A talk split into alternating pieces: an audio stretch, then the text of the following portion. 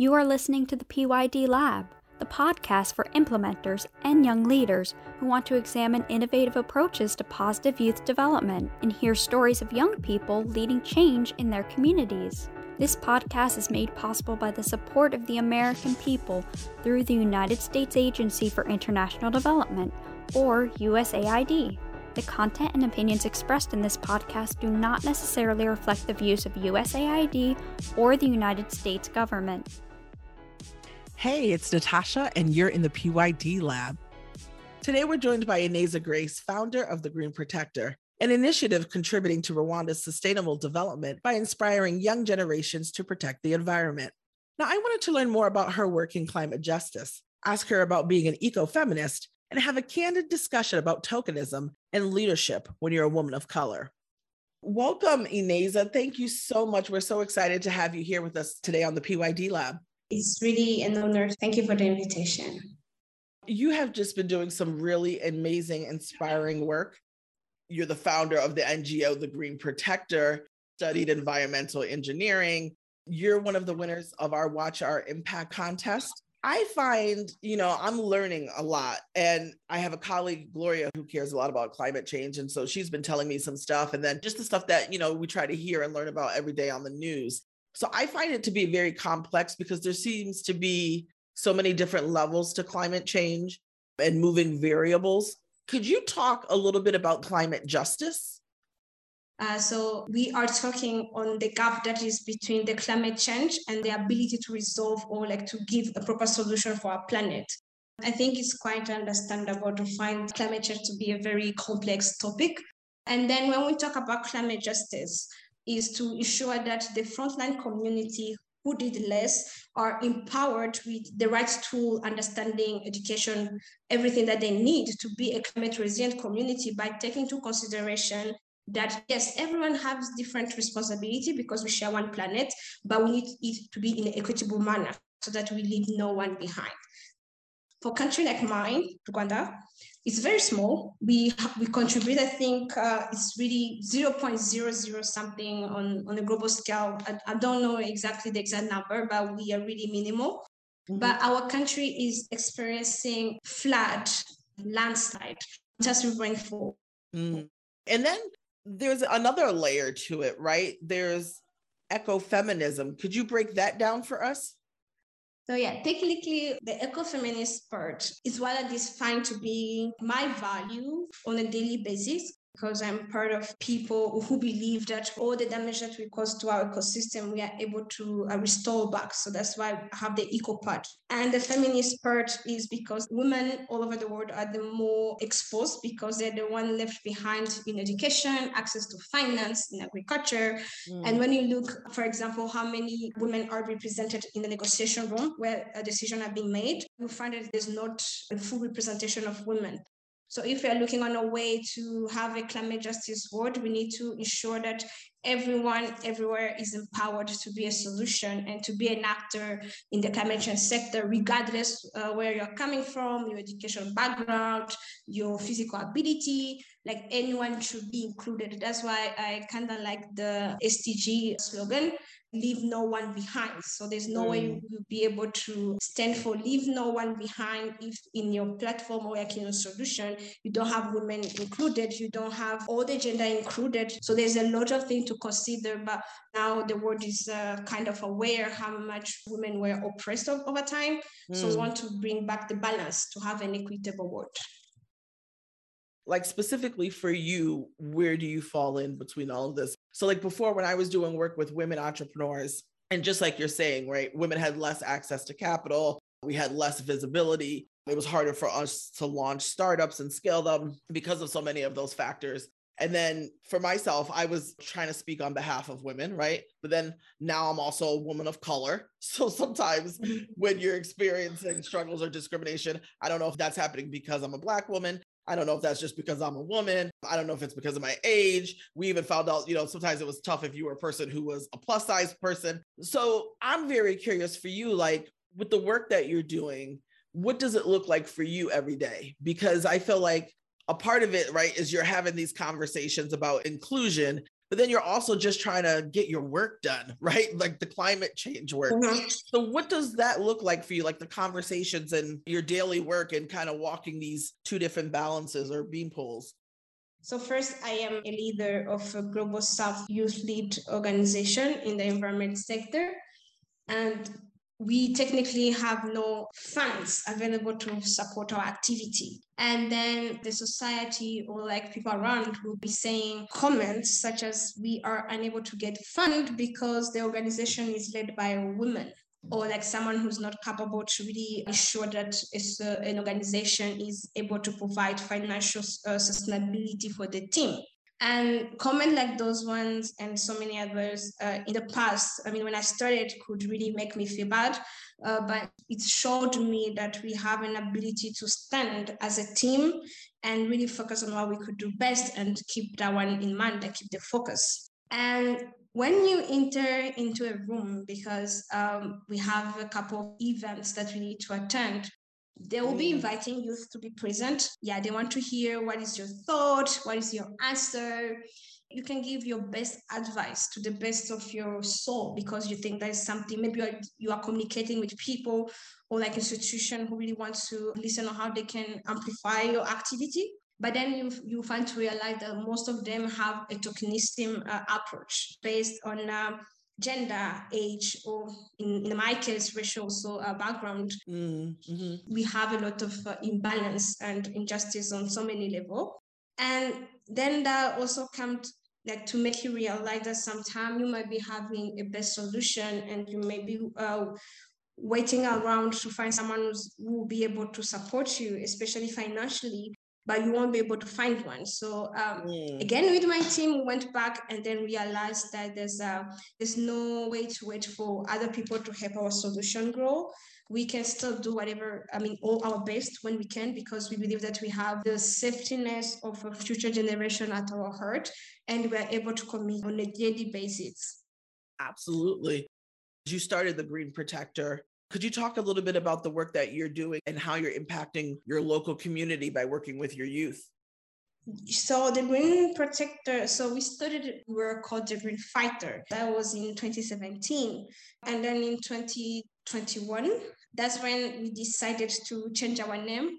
So technically, we wanted to change the fighting name because we felt that there's no need to really fight so much. We just need to protect. Mm. Uh, yes, we could be having the same spirit as a fighter, but we need to promote protection. We want to know people. It's a it's a way to protect as I said, both the present and the future. So that's how we change our name. Mm-hmm. And our work is technically like in, a, it can be clustered. So one cluster is all about enhancement of youth capacity in the climate change sector by participating on the national and international level.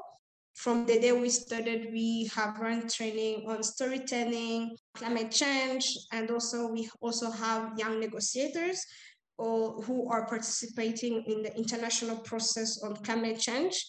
And the other cluster is all about project implementation and design, because we also believe that frontline youth should be empowered to come up with the appropriate solution in their community so we have activities such as Global Goal Jam, uh, where we have uh, youth coming all together for three days and then they brainstorm on what could be a solution to achieve a particular SDG in their community. Mm-hmm. And then on the other side, we also do right projects. So we have a team of five people currently. So we go together and then we write a project to deliver a solution in the community. And technically, most of our projects are really stable but then again, we haven't been able to secure enough funding because in this world where we operate, so the funding for the youth are for social um, enterprise. Uh, and we are an NGO, so we don't find ourselves. So sometimes the criteria does not work on our behalf, and we are kind of left out in, uh, in so many areas.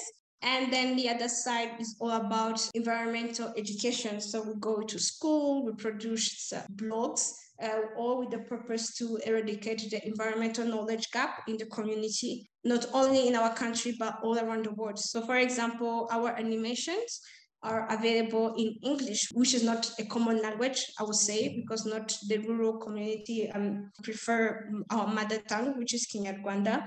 Mm-hmm. So what we do is we share our message in our local language, Kinyarwanda, to ensure that everyone then will be able to assimilate the message and then we translate uh, the same message in French and English, ensure that we are able to reach even the community beyond our country. Mm. So that would be how I could I, I would say our impact so far. That was great, and I want to talk a little bit about because with like the work that you say that you're doing right there and, and that's so inclusive and forward thinking making sure that you know your materials are being able to be translated into multiple languages and you know when you guys are advocating and you're talking to policymakers and, and government officials. I loved what you said in your Watch Your Impact video. You talked a little bit about, yes, you know, people are signing pledges and, you know, governments are doing promises. And that's really great. But I want to see some action, you know? And I would love to just ask you, how did you first fall in love with this work? When I grew up, I experienced climate change impact on the first basis. And I didn't have enough information at that time to know that I was being exposed to the negative effect of climate change. So with education, I come to realize that there's no way we can all play victim uh, because there's a, a, power that we can all have a, a contribution of a solution to make. So because the climate change sector is a big component, we thought of starting something as a platform that is going to bring uh, the youth together and then we can all together contribute in making solutions. So that's how the Green Protector started. And with time, we come to realize that there's more than a, a hope around because every young member that we are having uh, has uh, a light of hope that they are able to share with the community. So we are able to love what we are doing because we believe that it is our biggest contribution that we are making for our planet in order to keep it safe for the future.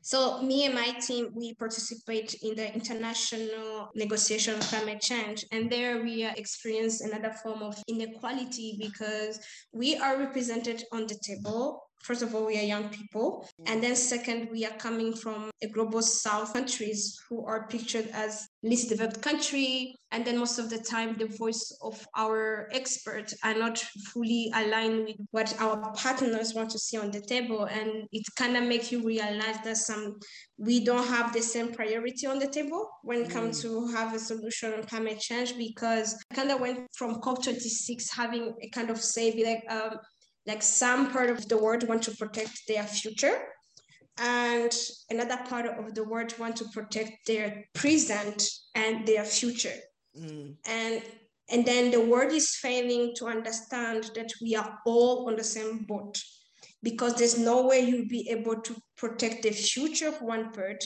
if the future of one part is interlinked with the present of another part. So the only way to keep a balance of on our sinking boat is to join hand and protect the today of everyone. Mm-hmm. And then all together we can protect the future because there's no way you'll be able to protect the future if you don't have the today. So that's kind of an understanding we are having in this climate sector. And also it went back to like point out where, where is the imbalance or where is the injustice and it's kind of interlinked with many factors. It can feel overwhelming, but at the end of the day, we just choose to uh, stay positive and focus on what we can do to the best of ourselves. Right. Um, and then on the adaptation side, adaptation side is really a bit complex because sometimes you, you won't be able to know how better to adapt because we don't have enough information to know how much your community has been is suffering because there's no really enough research on that one. What I tend to tell myself is uh, in order to adapt is to really focus on uh, building a climate resilient community. And one of the way i think of myself is to first educate myself because there's a lot of things to learn and if I'm going to be empowering in order to have a climate resilient community, I need to be sure that I'm able to give the right information and educate myself on how better I can serve my community. The other thing is to really be a voice. I believe that if you're sharing at the front line, you'll be being shaping what is going to be a hope. And that hope will be reaching uh, decision makers who will be able to take a well-informed decision when they talk about climate change. Yeah, and I do. I love what you talk about with you know the word hope because these conversations they seem like they've been going on a long time, but they they really hadn't. So my son, he grew up hearing about you know the environment and climate change and recycling and stuff like that and that didn't happen in my lifetime and so i remember i want to say maybe i was probably like around 10 when people just first started really talking about the environment and recycling like recycling was like a new thing. And i remember eventually like at our home we had a recycling bin where we put our recyclables. So just in my lifetime i've seen that slight change. And so when you're talking about hope, I think, oh my goodness, by the time your age group is really in charge of things, and I'm really hopeful that you guys will really be able to move the needle in a big way, in a way that maybe my generation or the previous one couldn't. I promise you we'll be doing our best because I think we are the generation who are refusing to settle down for less mm. because we believe that we are able to come up with a solution. And maybe the world is not ready to go from business as usual in the climate change sector, mm. but youth are more than ready to work together. And that's why also I'm part of the Loss and Damage Youth Coalition, which is a global coalition of more than like 200 people from 45 countries. And our message or vision is very uh, straightforward. We want to induce action on loss and damage. And we do that one by pressuring global leaders training and increasing awareness on loss, what is loss and damage, and also empowering youth to be at the front line to in the decision making process. So that all that one can really link to showcase that youth uh, nowadays we do understand that the only way we are going to be able to have our today and our future is the ability to work together. And I like to say that youth to work together, we don't have so much diplomacy going on mm. because we are driven by hope. We are driven with the sense to have action on the ground. So we don't really have that much diplomacy languages that we need to take care of. So that's why our action can be really tangible and create hope in the community. Uh, yeah.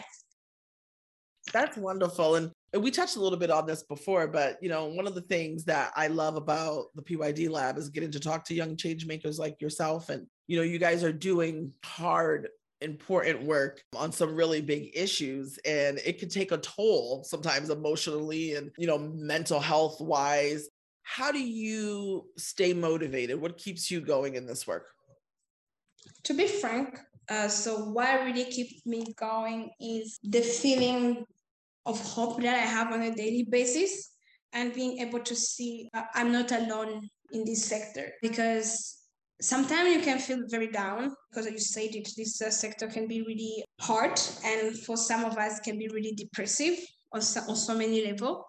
But the feeling that i am not alone and also the feeling the sense of hope that i feel inside me and empower me to really do the best every time. That's why um, i really i really enjoy working in on what i do and sometimes you can even be paid less or paid zero because this sector sometimes uh, people consider it as a hobby as something that the youth will be doing and not be paid from it. But the sense that i know that i'm contributing for a future and i'll be able to look in my cousins eyes because they're so uh, younger than me or like my friends who are bringing children in this earth at this very moment. And i feel like i'll be able to tell them that i did my best with the resource that I got.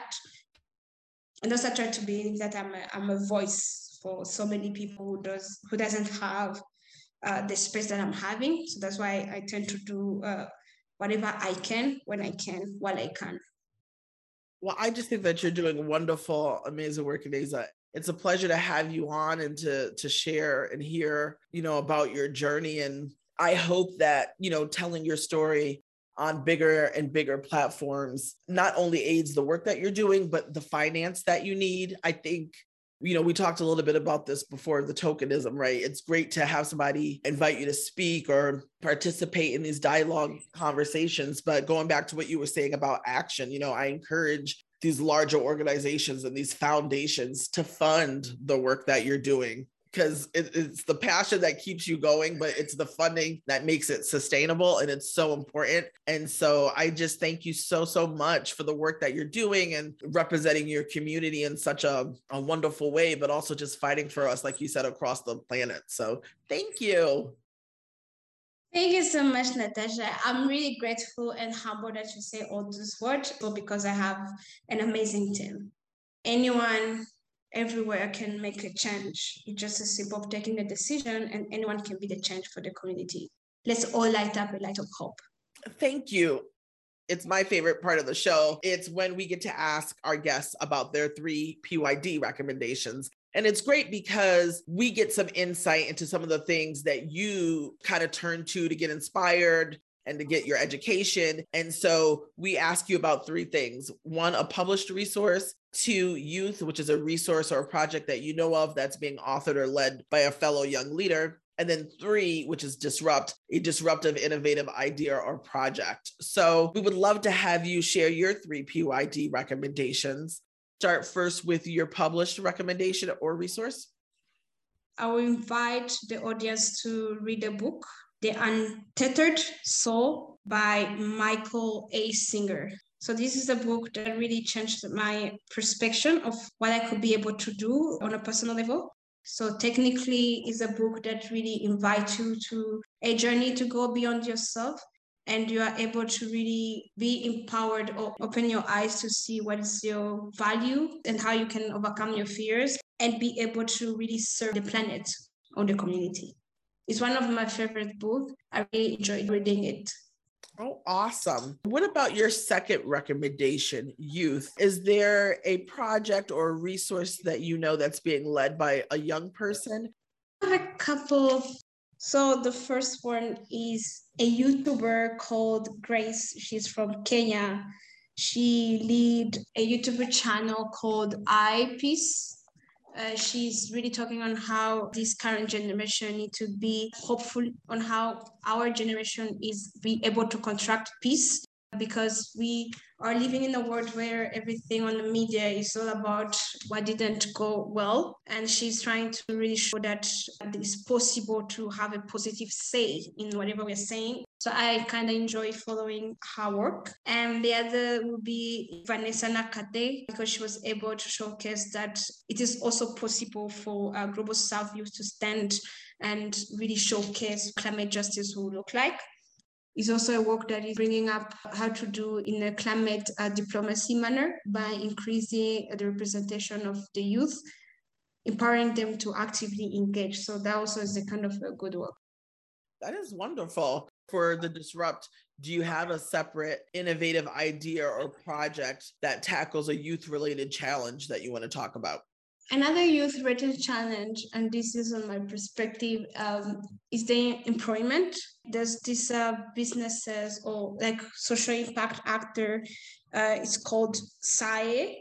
Uh, they look on how to empower women by giving them value in a sense that they're able to link what they're doing with economic development. So it's really interesting because they're able to go from empowering mentally or like giving them soft skills and being able to give them tangible income.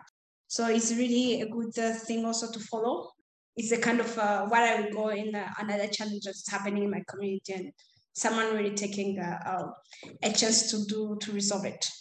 Those were great recommendations. And we'll make sure that we have links to all of your recommendations at youthpower.org backslash the PYD lab. If people want to keep track of the work that you're doing, what's a website or a place that they can go to to find out more about your work? There's two places. The first is the Loss and Damage Youth Coalition website. And the second one is the Green Protector website. We really welcome everyone to join us. Also, we use Twitter. So our Twitter is Loss and Damage Coalition and the Green Protector, and my personal one is Ineza Grace. Awesome. Well, that is how they can find you. We'll make sure that we have links to your social sites as well. Again, Ineza, thank you so much for joining us today and sharing your journey and the meaningful work that you're doing. I look forward to following your career and watching all the awesome things that you accomplish. Thank you so much for the invitation, Natasha. It was really an honor, and I'm grateful that I was able to make it. Again, Ineza, thank you so much for joining us today. Now it's time to get into our three PYD recommendations. Our first recommendation is the Global Lead Toolkit. Now, this is a USAID led collaborative initiative aiming to mobilize 1 million young leaders to guide their country's progress on the key challenges of our time, including human rights, climate action, global health, and violence prevention. Plus, check out the animated video introducing the Global Lead Toolkit. It's available on the website and our Youth Power YP2LE YouTube channel. The Youth Lead webinar, Beyond Alarm Bell Ringing How Young People Can Lead Climate Change Action, is now available for streaming at youthpower.org. The hour long video focuses on the connection between localized learning and collective action. This webinar provides applicable skills and recommendations and better equips young leaders and changemakers to take action in their own communities. And last but not least, we have the Climate Change Starter Kit. Now, this kit includes the best 36 resources on the Youth Lead website that are related to youth combating climate change, it's a great starting point for youth who are interested in learning more about the climate crisis and who want meaningful, actionable steps to take for advocacy campaigns. And this episode, we have a bonus for you. It's the starter kit titled The Role of Sustainable Consumption and Production. Whether you're already living a zero waste lifestyle or you want to dip your toes into conscious consumerism, this starter kit is for those looking to learn what a circular economy is, why it is important, and overcoming the barriers to sustainable consumption and production. Now, remember, you can get all of these resources and a host of others at youthpower.org backslash PYD lab. Until next time, I'm Natasha, and you've been in the PYD lab.